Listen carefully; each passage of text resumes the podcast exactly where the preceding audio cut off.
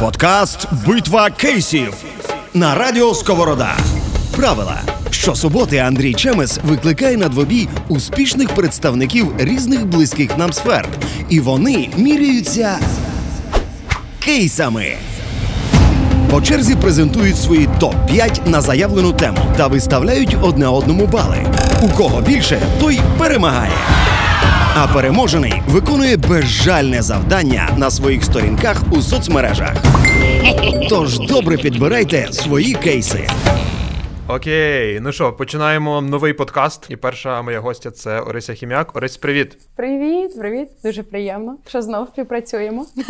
Це перший раз ми пишемо подкаст дистанційно, і вибачайте, якщо будуть якісь нюанси, але я сподіваюся, що все буде добре. Ми бачимо, що коронавірус триває, він не скидає своїх оборотів. Так виглядає, що ми ще будемо кілька тижнів точно працювати з дому, про це ми теж, звісно, поговоримо, але суть нашої сьогоднішньої розмови буде не просто поговорити, як хто живе під час коронавірусу, під час карантину, тому що всі, в принципі, живуть схоже.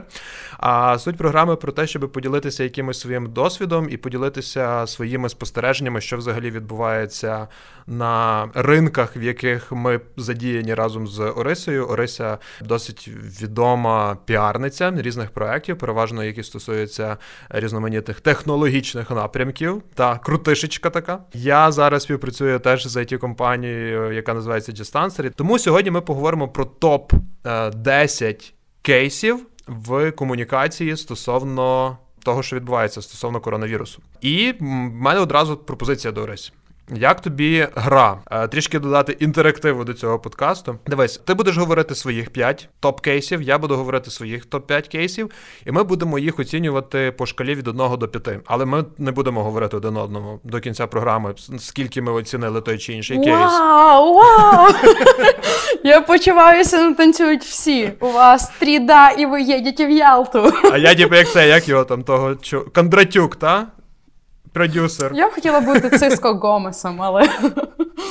Окей, ну, коротше, не знаю, подивимося, що з того вийде. І в кінці ми просто підрахуємо, хто скільки кому поставив балів, а хто програє, той має виконати завдання. Дуже е, таке embarrassing. О, oh май, мені треба придумати тобі якісь завдання. Я зараз буду... Ну, ми можемо придумати його в кінці програми, але я думаю, що воно має бути пов'язано з тим, що нам треба буде або якось фотографуватися, або записати якесь відео і виставити в себе на сторінках в соцмережах. Ну, я дуже авантюрна персона, того я підписуюсь, я приймаю твій виклик. Окей. Так, ну що, давай тоді починати з тебе. Знову ж таки, ще раз кажу, я до кінця не знаю всіх кейсів, які сьогодні підготувала Орися. Орися взагалі не знає жодного, який я підготував. Давай починати. З чого починається твій список? А, так, я би, напевно, з найсвіжішого почала з Airbnb і їхньої комунікації щодо звільнення людей. Я би інакше зробила. Якщо ти не проти, я би давала людям і контекст, і, напевно, такої контраверсійної історії, тобто, приклад суперпоганої корпоративної комунікації і суперкласної. Слухай, я тебе Але зараз цілому... стукну. Чесно. В сенсі? Тому що це от в мене написано, я тобі скажу, от в мене от написано, я показую, тому що ми з Орисею на Зумі, Air, Air, перший Airbnb, прощальний лист, перший кейс. Думаю, більшість людей в контексті, але ті, хто не в контексті, то Airbnb звільнили буквально недавно тисяча вісімсот людей. Це є двадцять п'ять відсотків їхнього штату. Але парадокс в тому, що вони отримали супер приємні відгуки і супер класний каверидж медіа за рахунок того, що їхній сео написав супер human-oriented, супер щирий лист. Ну і там, звичайно, є ряд там додатків, класних плюсів для працівників компанії, які залишаються, як вони там допомагатимуть їм знайти роботу, комп'ютери залишають, ну тобто купа детальних речей. І на противагу цьому кейсу є інша корпоративна комунікація, також стартап Bird, який має супер стрімкий ріст.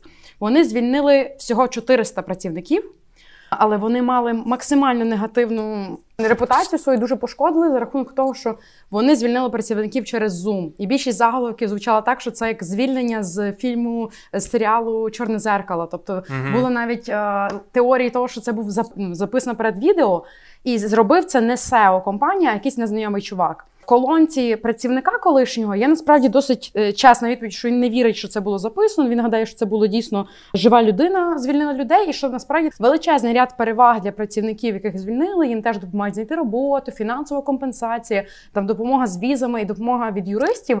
Але через те, що наскільки велику роль все ж таки грає речник і канал комунікації. Тобто, якщо Airbnb вибрали комунікацію від сео, максимально людську, максимально щиру комунікацію і м, зробили це через персональні листи, то в Bird зробили трошки Трошки помилилися. Ну я не думаю, ну тобто вони, напевно, не знали, що воно їм били таку ситуацію. От е, тому е, як іноді важливо продумувати такі речі, бо питання звільнень — це завжди е, дуже болюча, дуже важка і неприємна тема, і про неї треба е, ну, вчитися розмовляти. І власне, оцей ковід, це я думаю, що після всієї цієї пандемії ситуація у нас буде ціла добірка, просто така як.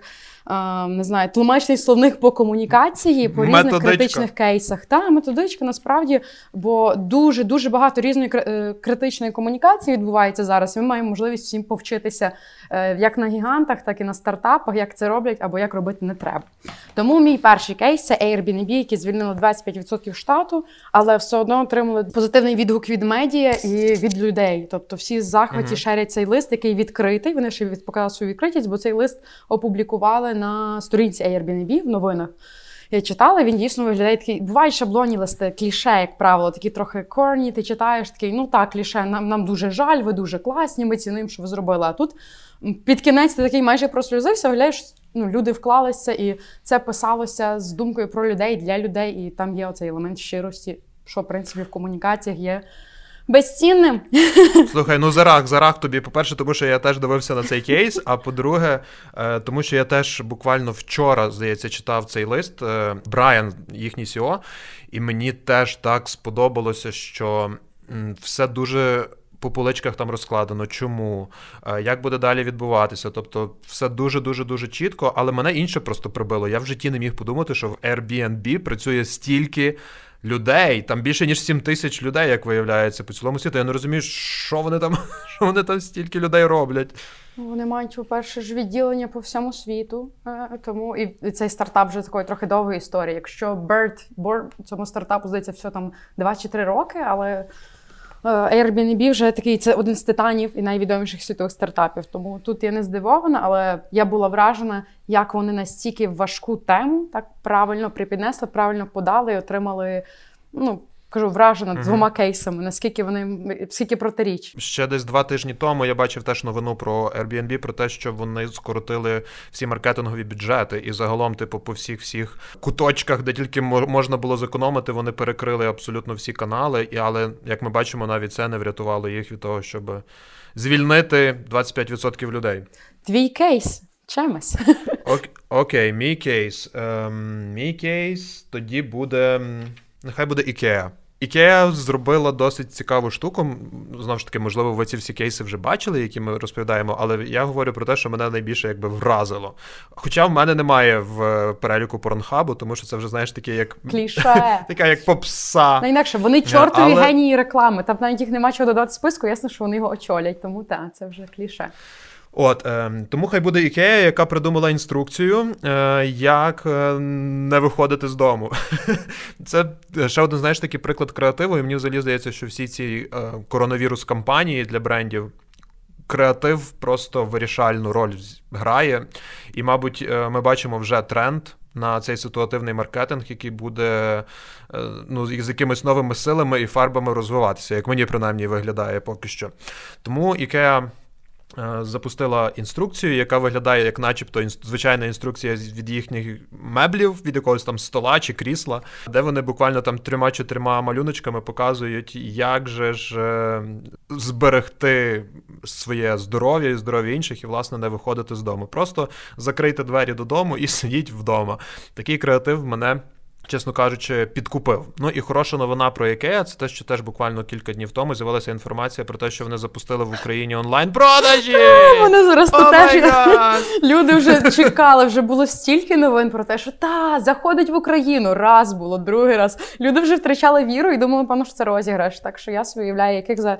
яка зараз істерика в цих людей, які мали їздити до Польщі за меблями. Насправді тут трошки сумні реалії, але нарешті, що я, що я можу сказати. Ти любиш IKEA, до речі? Я не фанат. Насправді дуже-дуже стараюсь і вчусь шукати класні українські бренди. От буквально сьогодні там ділилася з одним українським брендом Brooks ю ей. Це не реклама, це просто український, львівський бренд, який робить класні меблі. О, там вони роблять цілі записи про ти ділишся речами, які ти завжди з собою береш при переїздах. Дуже така душевна рубрика. Тому IKEA це окей, але в якийсь момент воно стало одноманітним, дуже схожим все, і я вирішила шукатиму щось українське. Ну, окей, дякую тобі, до речі, за підказку. Я, чесно кажучи, цього бренду якби з ним не, не дуже пересікався. Треба буде собі чекнути онлайн. І ви, наші слухачі, теж, от, підтримуємо теж це зробіть. Тому мій кейс е, нехай буде такий собі креатив від IKEA. Давай далі, що там в тебе? А, о, другий кейс, він, напевно, найулюбленіший. А, я була переконана, що це кампанія від Netflix. Uh-huh. Значить, в чому прецедент? Значить, вийшла заголовки цих текстів в медіа про те, що Netflix розвішав спойлери до найвідоміших серіалів по містах. Тобто до улюбленого Stranger Things, до всяких те- телешоу. Там вони написали, в якому серіалі помер головний герой, або хто там не одружився, хто розлучився. І такі плакати розвішали по місту. От, і це звучало mm-hmm. геніально. Я думаю, боже, Netflix, в принципі, навіть е, зайшли на репутацію своїх серіалів, тобто вони могли її пошкодити, і, в принципі, багато юзерів могли, типу, викинути долю хейту, та? Але я думаю, яка сильна кампанія, це stay at home. Потім виявилось, що це, е, ці плакати не були розвішані, і автори взагалі не Netflix. Це була Miami Ad School, здається, з головним штатом, ну, їхній штат є ще в... в Гамбургу, в Німеччині. І вони, насправді, це були діджитал-кампанії. Вони не розвішували цих плакатів, але воно розійшлось по всіх медіа, по всіх соцмережах. Нібито це дійсно відбулось. От, і це, насправді, дуже круто. Я була під враженням, бо, бо вау. Це дійсно, той, вони задіяли цей м'яз креативу, і воно так гарно спрацювало. Особ, особисто я. Я фанатка Stranger Things. Я теж! Дізнатися. От, не бачу. І в мене було дуже сильний стимул не виходити на вулицю, якщо б я знала, що десь, десь може бути білборд. А я ще людина, яка так дуже-дуже м- має любов до плакатів, до візуальної реклами. І я, як правило, читаю більшість реклам. Десь, десь це, типу, тому що це наш хліб, а десь тому, що мені просто цікаво, тому б я б точно попалася. Тому, так, другий кейс – це від Netflix, який насправді не від Netflix, який mm-hmm. мав страшний резонанс. І я круто. I'm in love. Прикольно. Слухай, е, я пропоную зараз трішечки зробити перерву, типу на рекламу, але не на рекламу, а на те, щоб ти е, трошечки детальніше розповіла про те, чим ти зараз займаєшся і чим ти живеш. Оу. е, зараз, скажімо так, моя діяльність була покрита трохи під покровом такої таємниці. Я дуже довгий час наділюся, де я працюю. Останнім часом, насправді, десь, може, навіть останні чотири місяці, як я пішла з стартапу Allset. Дуже крутий український так, так. стартап, який, між іншим, підняв недавно е, раунд інвестицій. Я з них дуже тішусь. А... Слухай, це ж, до речі, Дудь розказував про Allset, правда? Так, він згадав, але я, оскільки Дудь молодець, але я все одно не споживаю російський контент mm-hmm. принципово, тому я не шерила це. Але так, згадала про них недавно. Але після того, як я пішла з Allset, е, я пішла в таке вільне плавання, частково навіть творчі пошуки. Я мала навіть маленьку таку, вважаю, кризу, що я шукала себе, і... але я знала, що далі займатимусь комунікаціями. І я почала трохи допомагати стартапам, і українським стартапам здебільшого виходити на міжнародні ринки, типу в контексті піару. І якийсь момент в мене з'явилось вісім клієнтів, при тому, що я навіть не писала ніяких постів, що я пішла з роботи. І... От, я почала мріяти про якусь свою справу, і в якийсь момент так стала дійсно як незалежним консультантом. Але це дуже непростий хліб. Це такий свого роду навіть фріланс був, та? Я простими словами казала, я допомагаю українським стартапам з'являтися в Forbes, Mashable, Verge. Uh-huh, uh-huh. І один стартап дійсно дуже-дуже круто вистрелив. Ми з ним попали в одні з найбільших медіа, як я казала, Forbes, Mashable, Verge, The Sun писали. І це що це за стартап? Досить... Дублікат. Боже, дуже круті хлопці, перше, дуже крута команда. Це вони працюють з технологією діпфейку uh-huh. і штучного інтелекту. Тобто ти стартап, один з їхніх продуктів, з якими виходили на міжнародний ринок, це ти можеш ставити своє обличчя в будь-яку гівку і таким чином персоніфіковуєш комунікацію. Дуже круто і дуже крутий респонс від медіа був. Я була, насправді, ну, в захваті. І потім за якимсь сарафанним радіо ще більше і більше стартапів почали до мене звертатися. Аж поки мене не захантила одна компанія. Я наразі працюю над продуктом The Viewpoint, і вона працює у сфері EdTech. Якщо простими словами, це реклама е, на смарт-ті ві. Я не знала, що взагалі існує такий аспект, і як це працює, я досі насправді розбираюсь, другий місяць вже розбираюсь, але це дуже круто, і вже є навіть тексти про те, як е, ця реклама на смарт-ті ві і Connected-ті ві впливатиме на вибори в Штатах, тому що зараз всі люди сидять. Люди не перестали дивитися телевізор, насправді. Просто uh-huh. від звичайних телевізорів ми перейшли на смарт-ті ві. Та? І тому там величезна кількість споживачів з'явилася, і це, насправді, дуже потужна тулза комунікації. Мені здається, за цим майбутнє. І я не знаю, чи навіть я йду в сферу, за якою майбутнє, ще в неї потрапила. Так що я зараз далі працюю, скажімо так, з технологіями, з міжнародним піаром, це буде моя Круто. Ніша. І паралельно в мене ще залишилися мої стартапи, мої дітки, яким я допомагаю, на, як правило, на американських ринках. Uh-huh. От, якщо простими словами. Я навіть батькам не завжди можу пояснити, чим я займаюся. Ну, ну що ти там себе. робиш? Я... Ну, іноді, знаєш, треба козиряти там назвами брендів. Ну, Forbes, знаєте, таке медіа. Хоча навіть це не завжди працює. Я одному клієнту сказала, мені відписали з Wall Street Journal. І клієнт такий, а то що, щось велике? Йой. І я перше, я, я, я усміхнулась, а потім така скупа одна сльоза, бо ти знаєш, ти хотів, щоб якась людина тобі відреагувала, типу, нічого собі, там тебе обнімають, ви кричите, обоє уявляєте, як ви купаєтесь в грошах. А тут людина каже, а це щось велике, мені так сумно стало. Ну, але, да. ну, скажімо так, це така доля фрілансера чи піарщика, ти маєш educate your audience і там навчати своїх клієнтів і пояснювати, що ж ти таке робиш і в чому твоя цінність. Така вже наша доля чимось. Да, сто відсотків. Так, ну що, рухаємося далі. Наступна, тоді твоя, мала бути, твоя. здається, моя. Тільки... Твоя кейса. кейса. Подавай свою кейсу. Битва кейсів на Радіо Сковорода. Окей, добре. Тоді моя кейса буде не про один конкретний бренд, а загалом, типу, про швид, швидше про якесь явище, яке з'явилося на початку ще, в принципі, цього всього коронавірусу.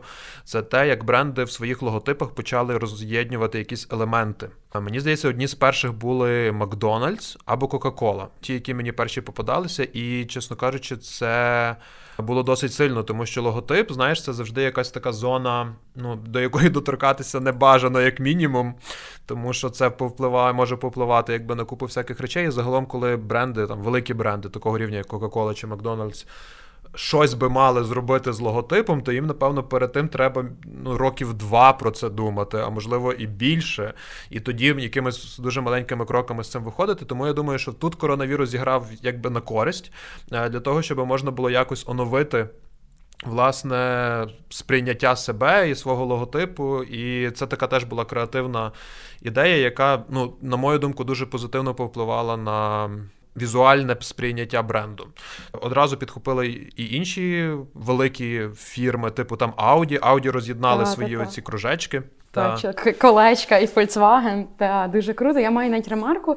Я насправді є великим прихильником такої теорії, що для справжнього креативу uh-huh. не треба багато грошей. І насправді це обмен найчасто, воно працює зворотнім чином, що чим менший в тебе бюджет, тим більше ти задіюєш цей м'яз креативу і шукаєш надзвичайні альтернативні шляхи, як же ж реалізувати чи розказати про свій бренд. Це мене навчив Львівський ай ті-кластер, де не було бюджетів, ну на початку, принаймні, там не було бюджетів на комунікації, але ми мали комунікувати якось. І, кажу, іноді якісь дуже гарні рішення з'являлись тоді, коли ти кажеш, в тебе немає бюджету, але ти мусиш комунікувати, розказати про свій бренд. Я, звичайно, не прирівнюю, як сказати, спільноту львівську до цих світових брендів, але це, це круто. Я кажу, що такі скажімо, акти чи жести, як там креатив з логотипом, він не потребує яких надзвичайних капіталовкладень. І це круто, і це дуже сильна комунікація. Проста на перший погляд, але дуже сильна, того плюсик тобі.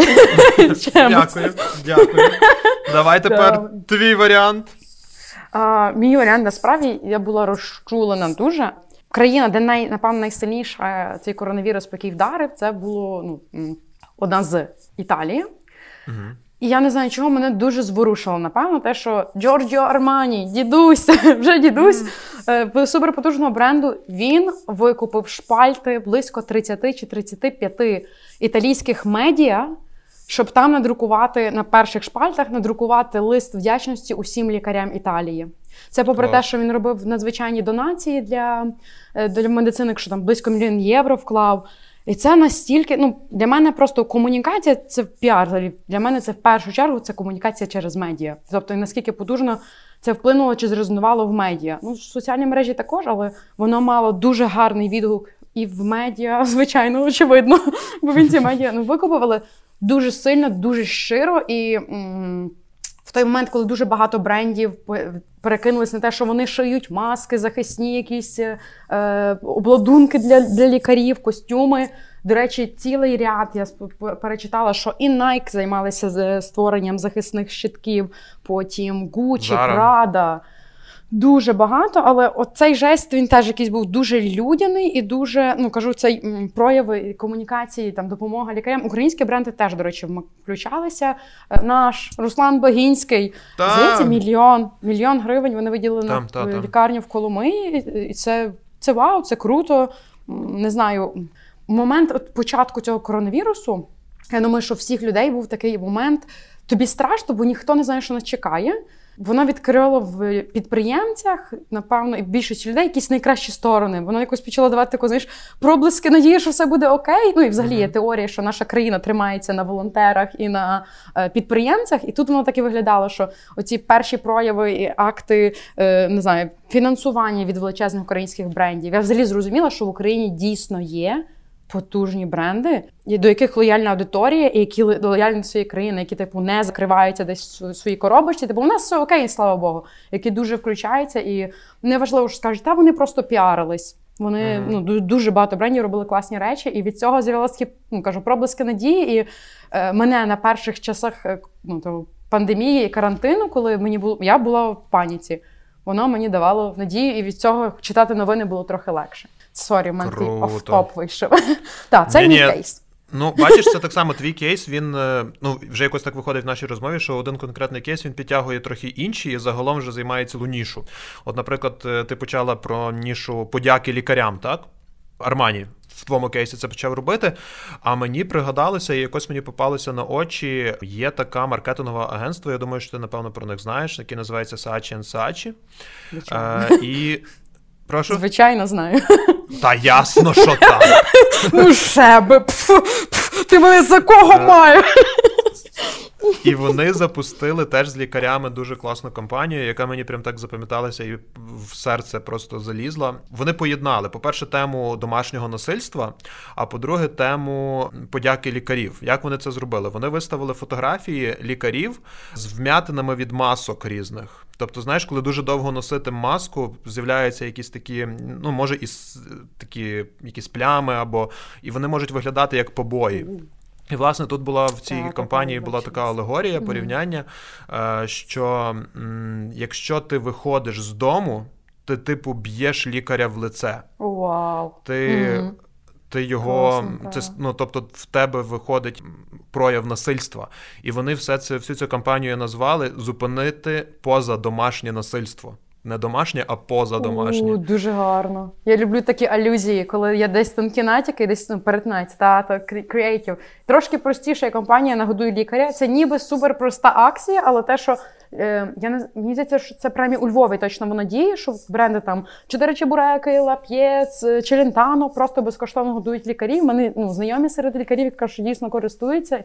І це, е, ну, при тому, що ресторани, як на мене, вони зараз теж не в найкращих позиціях і зовсім не в виграшних позиціях. І це дуже вау і дуже мило, тому круто. Я би тобі вже навіть ось цей кейс зарахувала. Чи, чи це ти, ти поки що не будеш використовувати цю можливість? Не рахувати його? Давай, Весь, давай ну, свій я, кейс. Я ставлю насправді собі там позначки біля твоїх. Я пишу там, що ти мала на увазі, і ставлю оцінку твоїм. Я, на мою думку, ти теж можеш. Ну, останній в мене був Армані. Now is your turn. Та-та-та, я вже його оцінив. Е, окей, добре. Подякували лікарям. Ну і загалом всі ці кампанії комунікації з лікарями, дуже багато є класних кейсів. Так прям можна говорити і говорити. Мені ще загалом сподобався не так маркетинговий кейс, як е, якийсь соціальний кейс, коли люди виходили і аплодували лікарям. Здається, це теж почалося з Італії. Це теж прям такі от відео тих перших оплесків з балконів, вони також за душу брали. Я взагалі дуже люблю. У нас в Україні не так поширено ці відео з народу, тобто десь зворушливі відео, які потім закидають в соціальні мережі, потім, відповідно, воно хвилюють, підхоплюють медіа. У нас воно не так поширено, але я на деякі там пабліки американські підписані, там це супер поширено. Е, ну і відео, там, де аплодують лікарям, ще якось дякують, якісь приємні сюрпризи їм роблять, де вони плачуть. Ну, це супер живі емоції, і, як на мене, в цьому насправді найправдивіші новини. Вони, та ці людські історії, вони завжди дуже круто працюють, тому totally agree with you. Окей, okay, дякую. Тепер йдемо до тебе. В тебе зараз буде вже четвертий, правильно?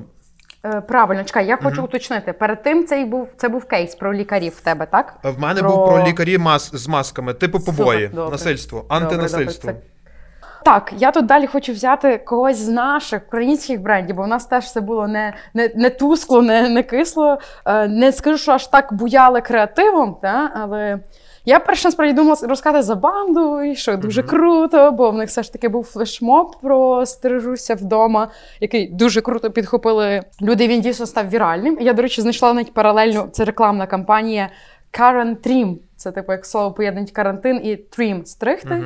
Uh-huh. Відео, як чуваки себе самі стрижуть, і потім дивляться в зеркало, волають від того, що вони шоці. Це була реклама того, що зовсім скоро таки відкриються всі ці перукарні. Uh-huh. Але... А я, до речі, тебе я тебе переб'ю. Я теж мені на очі десь попадалося, чи це був стартап, чи це були якісь онлайн лекції, як стригтися.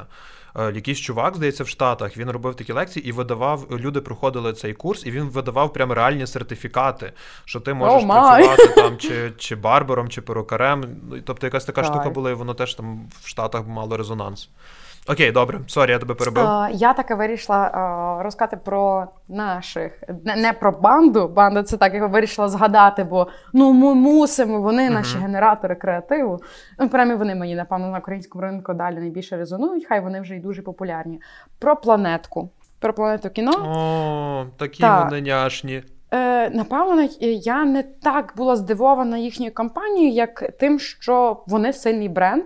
І це підтвердилось тільки тим, що їхню кампанію з сертифікатами, що ти міг купити сертифікат за сто гривень е, і таким чином підтримати і використати цей сертифікат вже після карантину, щоб кінотеатри хоч якось вижили чи витримали, підтримали дуже багато людей. І це дуже масово шарилось. Твіттер взагалі гудів, це, ну і просто соцмережі. Того я була вражена, напевно, більше не креативом цієї кампанії, а тим, що вони мають дуже потужну лояльну аудиторію, і що іноді сама ця аудиторія може підтримати весь бренд, і е, ти таким чином показуєш всім рештам, який твій бренд потужний, який має, не знаю, е, соціальну вагу, і це дуже-дуже навіть круто. І інший момент те, що Деркач все одно регулярно комунікував через соцмережі, вони mm-hmm. навіть пробували, кажу, з тим попкорном своїм зробити якийсь резонанс, ніби то звичайний продукт, але який робив маленьке свято, якісь маленькі кіноперегляди вдома з сім'єю. Uh, і вони таки їм вдавалося, та, як на мене, виживати. І, по-друге, це одні з небагатьох розсилок брендів, чи я читаю «Планета кіно», бо вона, вона суперлюдська. І, напевно, цей uh-huh. момент не просто «Планета кіно», а «Планетка». Люди говорять з якоюсь такою, ну, десь трохи романтизмом і любов'ю. І це, це круто, це про щось таке свідчить. Тому, напевно, «Планета кіно» та їхні сертифікати, які, до речі, інші бренди теж надихнули і взагалі відкрили таку штуку, як «Вау, сертифікати!»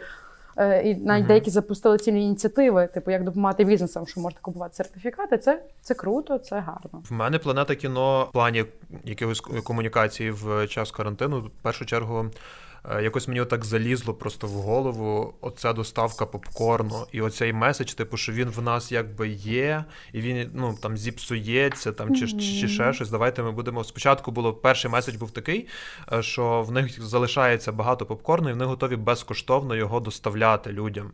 І от з того всього, якби. Пішла хвиля е, присутності «Планети кіно», по-моєму, в всіх соцмережах. І це теж такий дуже класний кейс, як е, підтримувати комунікацію по наростаючій. Знаєш, от можна зробити якусь типу одну акцію, одну які один якийсь кампейн, і в принципі сидіти таким таким собі на лаврах і, і казати: ну, типу, ми все зробили, а, там, затихнути. Що від нас угу. треба в карантині, про нас написали. Типу, ну і ідіть, ідіть собі гуляйте лісом. Всі решта, ми тут будемо сидіти. А от є бренди, які якби не зупиняються, вони постійно, постійно, буквально кожних кілька тижнів якісь нові меседжі в медіа про них з'являються, і це дуже круто. Так, та мені ну я теж кажу, що підражена, і в принципі «Планетка» молодці по комунікації. Маємо чого вчитися в них. Круто. Круто, так. В мене зараз буде мій четвертий кейс. М-м, так, хочеться щось таке дуже цікаве. У мене є кілька, і я, чесно кажучи, не можу на, на кінець... Давай більше, вибрати. Давай ми більше, ніж десять дамо. Давай. Добре, оцінимо? Ми можемо між, між іншим, знаєш. Так, окей, оцінимо ми лише... то перші п'ять, а решта все ж таки проговоримо все. Хай це не залишиться поза кадром, нам треба це. Ось він ще й соціальний голод в мене. Окей. Битва кейсів на Радіо Сковорода. Ще один кейс, який мене дуже потішив. Дістається ця позиція Google. Що він зробив?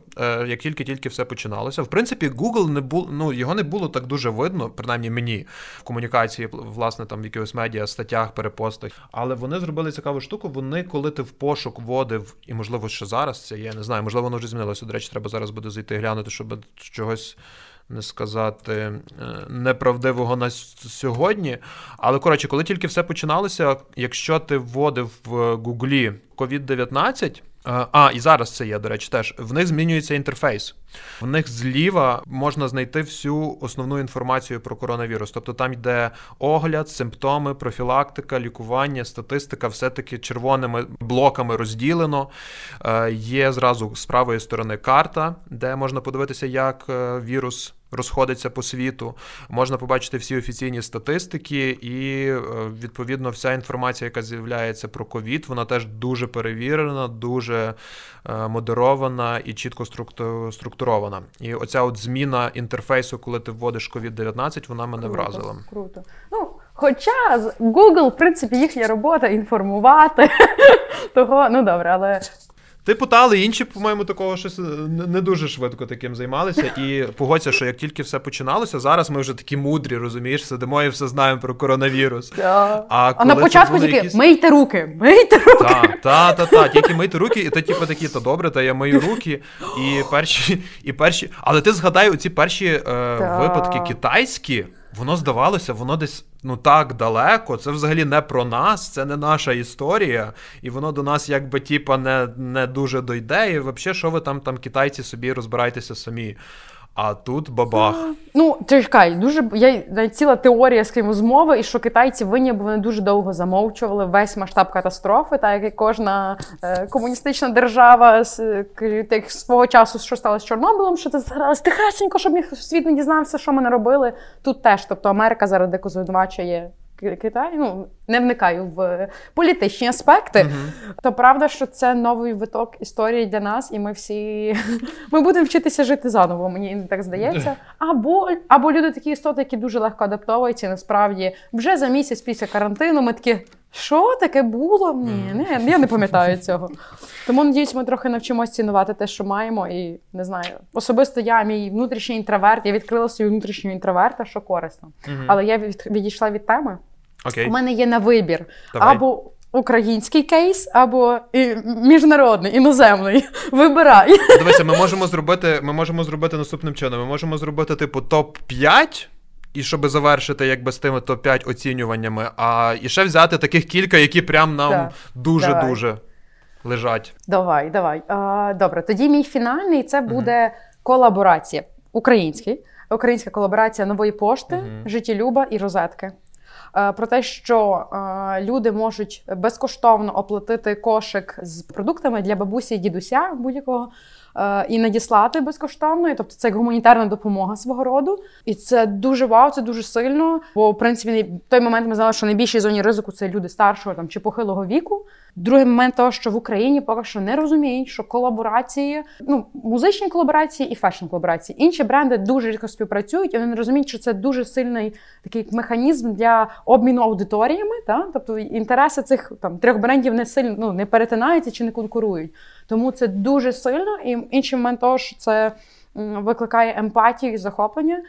І ну, там, для мене, я кажу, там, тема бабусів і дідусів, у мене наскільки вже не залишилось ні бабусів, ні дідусів, для мене це чогось дуже така болюча, чутлива тема, і воно мені дуже резонує, і тому, напевно, угу. кошик для ба і ді, як воно називається, від Нової Пошти, Розетки і Життєлюба, це е, такий п'ятий е, приклад, який в мене дуже круто. І, до речі, я ще можу сказати, що от ця ініціатива, вона сама собою була, mm-hmm. як оригінальна ідея, але пізніше вони почали доєднуватися ще mm-hmm. до інших ініціатив. І, наприклад, є ініціатива у Львові «Добрий сусід», де соціальні служби Львова, вони збирали теж продукти, і, власне, розетка життєлюб і Нова Пошта, вони теж об'єдналися, щоб продуктами забезпечувати і цю ініціативу. І, тобто, одна ініціатива переходить в іншу ініціативу, плюс приєднуються люди, плюс приєднувалися волонтери, які розвозили ці пакунки для людей старших, які не можуть виходити з дому.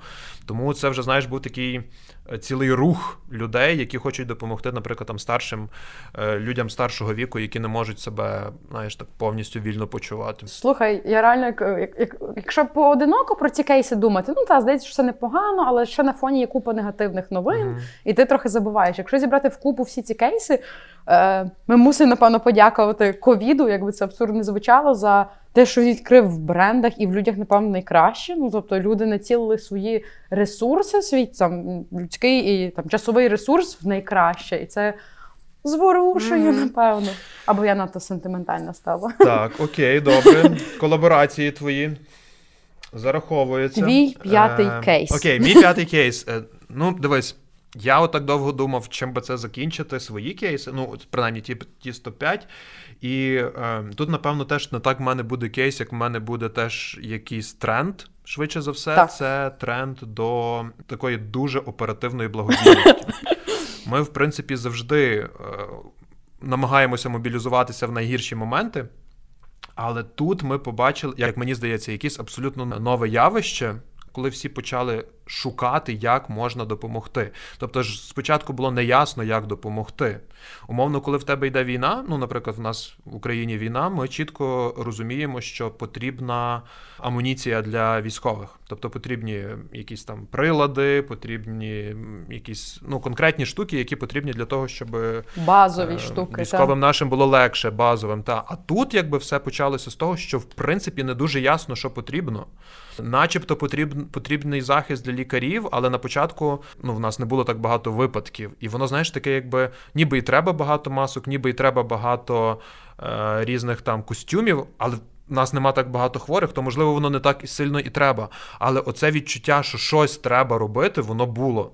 Я думаю, що однією з таких перших ініціатив, яку варто згадати, це як ай ті, львівське, до речі, з допомогою і кластера об'єдналися, і SoftServe з фондом «Відкриті очі», і кластер з ініціативою протестування. Тобто це все було зроблено дуже швидко. І, в принципі, не треба було, знаєш, якось чекати якоїсь допомоги. Тобто люди вже настільки мають оцей нерв і цей рефлекс, треба швидко щось робити, тому що потім може бути пізно, що, знаєш, отаке от окреме ціле явище я би відніс як кейс. Тобто оця от дуже швидка комунікація в плані допомоги. Не чекати ніяких підказок, не чекати якихось офіційних статистик, типа не дуже там слухати, що говорять якісь там, не знаю, міністри і тому подібне, а брати все швидко в свої руки і допомагати, допомагати. Я тут, напевно, я...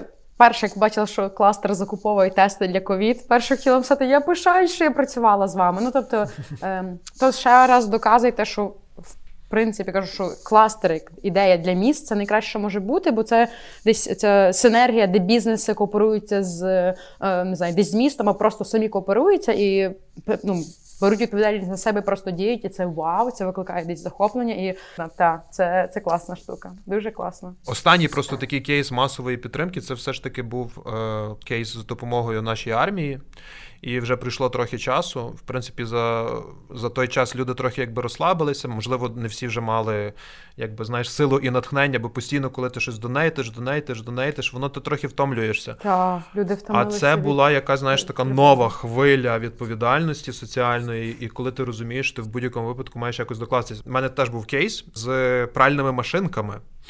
Він досить цікавий був, тому що я колись працював в реанімації медбратом, медсестрою, якщо точніше сказати. Це, до речі, така незвичайна сторінка життя Андрія Чемеса, те, що ти був лікарем і перейшов в медицину, що ти перейшов в медіа. Тобто це Та... дуже круто, я люблю такі свіч історії. Але в мене ну, теж був кейс, він, він, він, він, він окремий, але він теж дуже показовий, і він мене дуже здивував.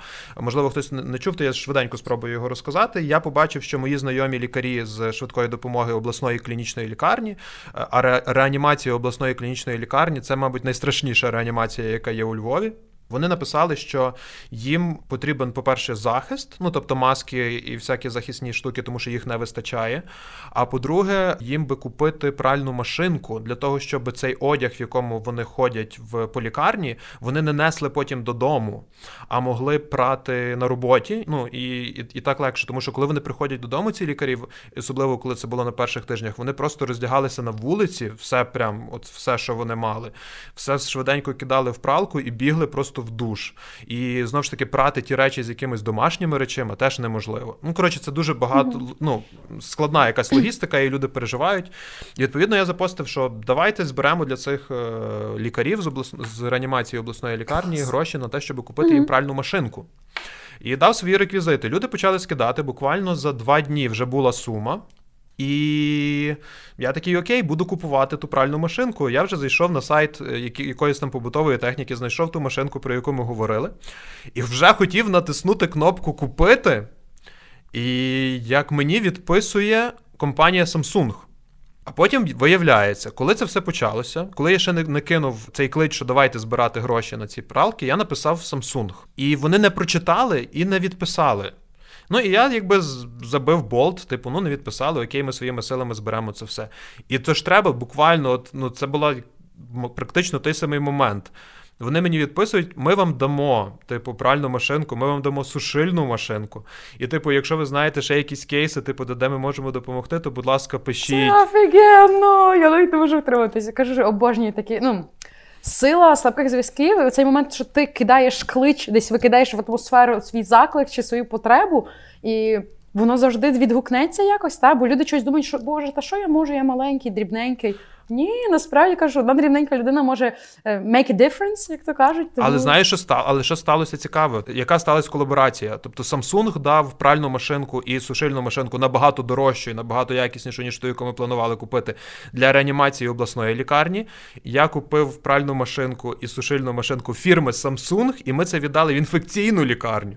Це була така, знаєш, колаборація і людей, і бренду, і випадку Боже, якогось. Це... Коротше, така от це хімія випадки получилась. На мільйон.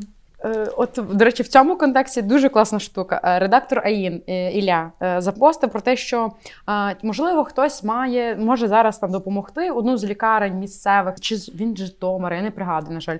І каже, там, тобто, в місті немає взагалі, чи дуже мало є оцих, власне, для штучної вентиляції легенів mm-hmm. пристроїв. І попросив, щоб купили. Відгукнулась одна компанія, потім, каже, їм треба був комп'ютер, ще одна компанія. Просто в коментарях в Фейсбуці відгукнулися, що вони можуть допомогти, там, один комп'ютер списати.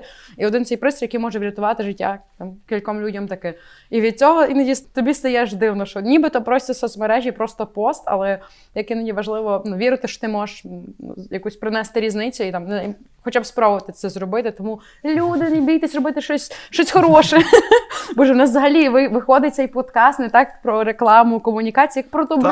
У нас вийшов подкаст про добро. Так, це ж і є, це нові тренди комунікації і те, що цікавить медіа. В принципі, якщо ви хочете, щоб про ваш бренд говорили, робіть добро. А, ну, звучить просто, на практиці не так просто. Але я про добро, я ну, маю можливо. ще один майже фінальний кейс. Це було в нас на самому Давай. початку цього ковіду, коли ми всі були в незнанні, що насправді робити, чого не робити.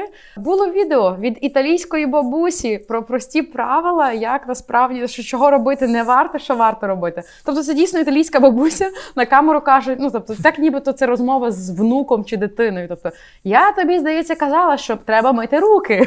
Що не зрозуміло? Потім там, я тобі казала, що краще готувати їжу вдома. Ну, тобто, надзвичайно прості речі, але тут саме формат подачі, комунікації. Тобто, щоб воно, щоб більшість людей прийняла цю інформацію, вона має бути проста і дуже доступна. І що може бути простіше і легше до засвоєння, ніж поради від бабусі. Це дуже круто. Я почала копати, хто ж це відео зробив. Виявляється, це якась а, комедійна трупа італійська, а, як вони називались, не пригадаю. Ну, одним словом, записали відео фанове, яке перепостили Guardian, Al Jazeera, купа американських медіа. Тобто воно стало віральним, бо воно про важливі речі розказувало в дуже доступній формі. І е, на той момент, кажу, що людям трошки не вистачало хороших новин, чи тобто все виглядало дуже таким трагічним, що просто помирають люди, хворіють, а воно трошки ще й позитиву давало, чи якоїсь надії, ну, тобто формат видачі інформації був блискучим. Якби це ще було на державному рівні, якби така комунікація вийшла від держави, це б, я вважала, це би Оскар просто за комунікаціями бути, тому що це було б круто. Ну, слухай, про, прям про комунікацію державну, я думаю, що це можна зробити окремий подкаст, тому що там багато всього. Уф, я, я би туди навіть не лізла. Я би туди навіть не лізла, але mm-hmm. це така, я б сказала, болюча тема.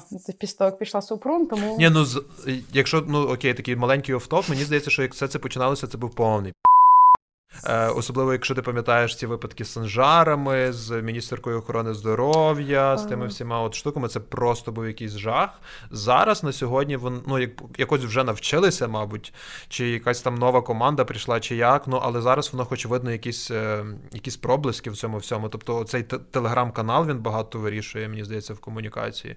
Але я прошу поговорити. Я не мала дуже частих чи якихось там у своїх випадків критичної комунікації, але я знаю, що там одне з найголовніших чи золотих правил є: не відмовчуйтесь, тобто не ховайтесь. Бо коли люди перелякані, люди самі додумують варіанти. Тому вам важливо про тобто, якщо ви зараз там розбираєтесь з проблемою, е, дайте ту інформацію, яку ви маєте зараз. Навіть скажіть, що ми вже працюємо над цим питанням, але не замовчуйте. А в нас е, бувають моменти там е, мовчанки продовж кількох днів, і е, в період, коли інфопростір перегрітий новинами, люди налякані. Це дуже небезпечні речі. Тому mm-hmm. державні комунікації то складно, і я навіть не пхалась в то поле, бо. Бо я там не експерт. Тому, ох, важка тема то буде. Окей, так. Ну, ти вже такі свої окремі поза, поза топ штуки взяла, то я ще одну так само візьму, яка мені дуже сподобалася. Можливо, вона не настільки сильна, як інші, але вона от прям, прям мені запам'яталася. Це теж е, маркетингове агентство грузинське було, здається, Bird вони називаються. Вони придумали ліки, які назвали Stay Home Цілін. Типу... Типу, начебто вони випускають такі пілюльки якісь, ну, тобто, якісь медикаменти, і назвали їх Stay Home Цілін. І в них була така ціла візуальна кампейн, де люди начебто на своїх балконах окремо від, один від одного щось роблять, а балкони в виді капсул, ну, тобто, як таблетки, капсули такої подовгості. А, я бачила, так. От, я бачила, і це теж було якось так мило, і дуже е... мені так прям залізло в голову. Дуже круто. Взагалі, е...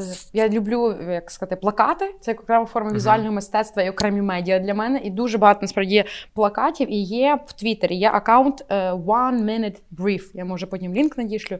Але там є цілі кампанії, креативні кампанії від, як сказати, з народу для різних брендів. Такі, які можуть, кажу, навіть виграти там Оскар від, для пива Guinness, для е, жуйки Орбіт, здається, Екстра, чи просто для жуйки Екстра, там, в жуйка з часником. І, типу, це була кампанія Social Distancing. Тому mm-hmm. е, дуже-дуже ще цікавий такий момент, те, що багато ну, цікавих, креативних ідей ідуть не від самих брендів, а від людей з народу. Та? Тобто хтось просто зробив, йому було нудно, і він вирішив зробити якусь креативну кампанію. Та? Це дуже-дуже круто. І я би, насправді, закінчила з тим, що я би похвалила наших. Дуже багато наших брендів так само були такі, які, як, як Мау, які з тріском довели ще раз, що це найгірший момент, ще підніме ціни, щоб громадяни не могли повернутися додому, але на противагу, такі як завжди є баланс сил в природі, є там Нова Пошта, яка інвестує величезні гроші, двадцять п'ять мільйонів, здається, вони проінвестували. Наш формат виставив тоді безкоштовні книги, десять дуже крутих книг, де була фактологія, яку я хотіла прочитати, де була антикрихкість, і тобто топові книжки. Я реально була їм вдячна, я їм написала всіх соцмережах, мережах, і я з тих юзерів, які, якщо вони вдячні, я напишу купу відгуків і реально подякую. Не тільки коли я не здивована, але коли вдячна. Тобто, ну, коли був вау-ефект. Наш формат, Нова Пошта, мій зал ЄБШ, я їх люблю, вони дійсно молодці, бо вони запустили онлайн-тренування, в них колосальні витрати. Я не знаю, чи цей зал витримає і переживе карантин, але зараз вони роблять колосально круті речі і перейшли повністю в онлайн, ютуб-тренування. Це вау. Дійсно, ти казав за ай ті, SoftServe, Alex і за їхні інвестиції. Це дуже круто, бо вони ними з перших зреагували. І Сільпо. Ну і кластер, і кластер об'єднав всіх не таких так. величезних. І Сільпо. Я не знаю, чого з супермаркетів. Може того, що вони колись підтримували еко-ініціативу, але рішення з тим, що ти можеш зібрати в них на сайті кошик з продуктами, і просто вони тобі його, ти можеш прийти за ним, або тобі його доставку організують. Це супер просто, але це genius, це круто. І останнє – Додосокс, бо в них купа соціальних ініціатив класних було. З Зиця Крилами Надії вони спільно робили uh-huh. колекцію шкарпеток карантин і зібрали, якщо не плясь, сімдесят одну тисячу гривень. Тобто стільки хорошого було за, за цей час комунікації, що аж я надихнулася це, цією розмовою. Круто, круто. Ну, слухай, я навіть не знаю, що ще додати. Я впевнений, що є ще дуже багато що додати, але ми вже говоримо майже годину. Я не знаю, хто слухає понадгодинні подкасти. Тому ми можемо зробити якусь серію два, там, через якийсь час, і залом подивитися, як все це буде. Я тоді що пропоную? На завершення сказати на раз, два, три ті оцінки, загальну суму оцінок, яка в нас вийшла. Бо в мене Ой, вийшло... чекай, я погано рахую, дай мені час. Давай на раз, два, три. Ти порахувала загальну суму? Від п'яти, від п'яти, від п'яти кейсів. Так.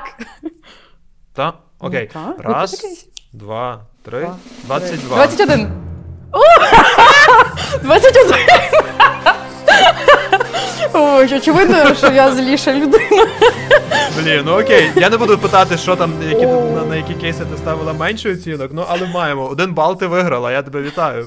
Дякую, дякую. А який кейс а, в мене ти... мав найменше? Який в мене мав найменше? Е, мені найменше з Netflix щось зайшов. Чесно? А мені mm-hmm. найменше з Google. Окей. Оце різниця чоловіків-жінок. Я продумаю тобі, насправді, е, кампанії. Я вже Покарання. маю ідею. Я вже маю ідею одну каверзну. Я тобі її надішлю в Фейсбуці. Зададіть, прошу, вибачення. Бо я думаю, це буде... Щось забавно, забавно, жорстоко. Якщо треба буде зняти відео, як я стрижуся на лисо, я на таке Чого? не піду. Я тільки, я тільки взявся відрощувати. Ні, ні, ми щось краще придумаємо. Ми щось чудово придумаємо. Я думаю, що ми це, ми це виконуємо десь ближче до того, як цей е, подкаст з'явиться на платформах, щоб підігріти до нього інтерес. Я тобі просто безмежно вдячний, Орисю, за те, що ти знайшла час. Дякую. Що ти підготувала uh, цікаві кейси, поділилася своїм досвідом експертним, тому що ну, в тебе справді вже в піарі багато років. Uh, і коли мене, от, наприклад, питають якісь там молоді стартапери чи ще якісь люди пов'язані з ай ті, типу, ой, а що би там по піару, куди до чого, я кажу, все, все, все до Орисі. Та, дуже дякую. Будемо чекати від тебе якихось новинок, що в тебе відбувається в професійному плані. Пиши, завжди читаємо твої пости. Будуть якісь івенти, запрошуй, будемо приходити. Дякую дуже за запрошення. Я вже сказала, я надихнулася цим ефіром, якщо можна так сказати, бо він про добро. Того, люди, людської всім комунікації і добра. Подкаст «Битва кейсів» на радіо Сковорода. Правила.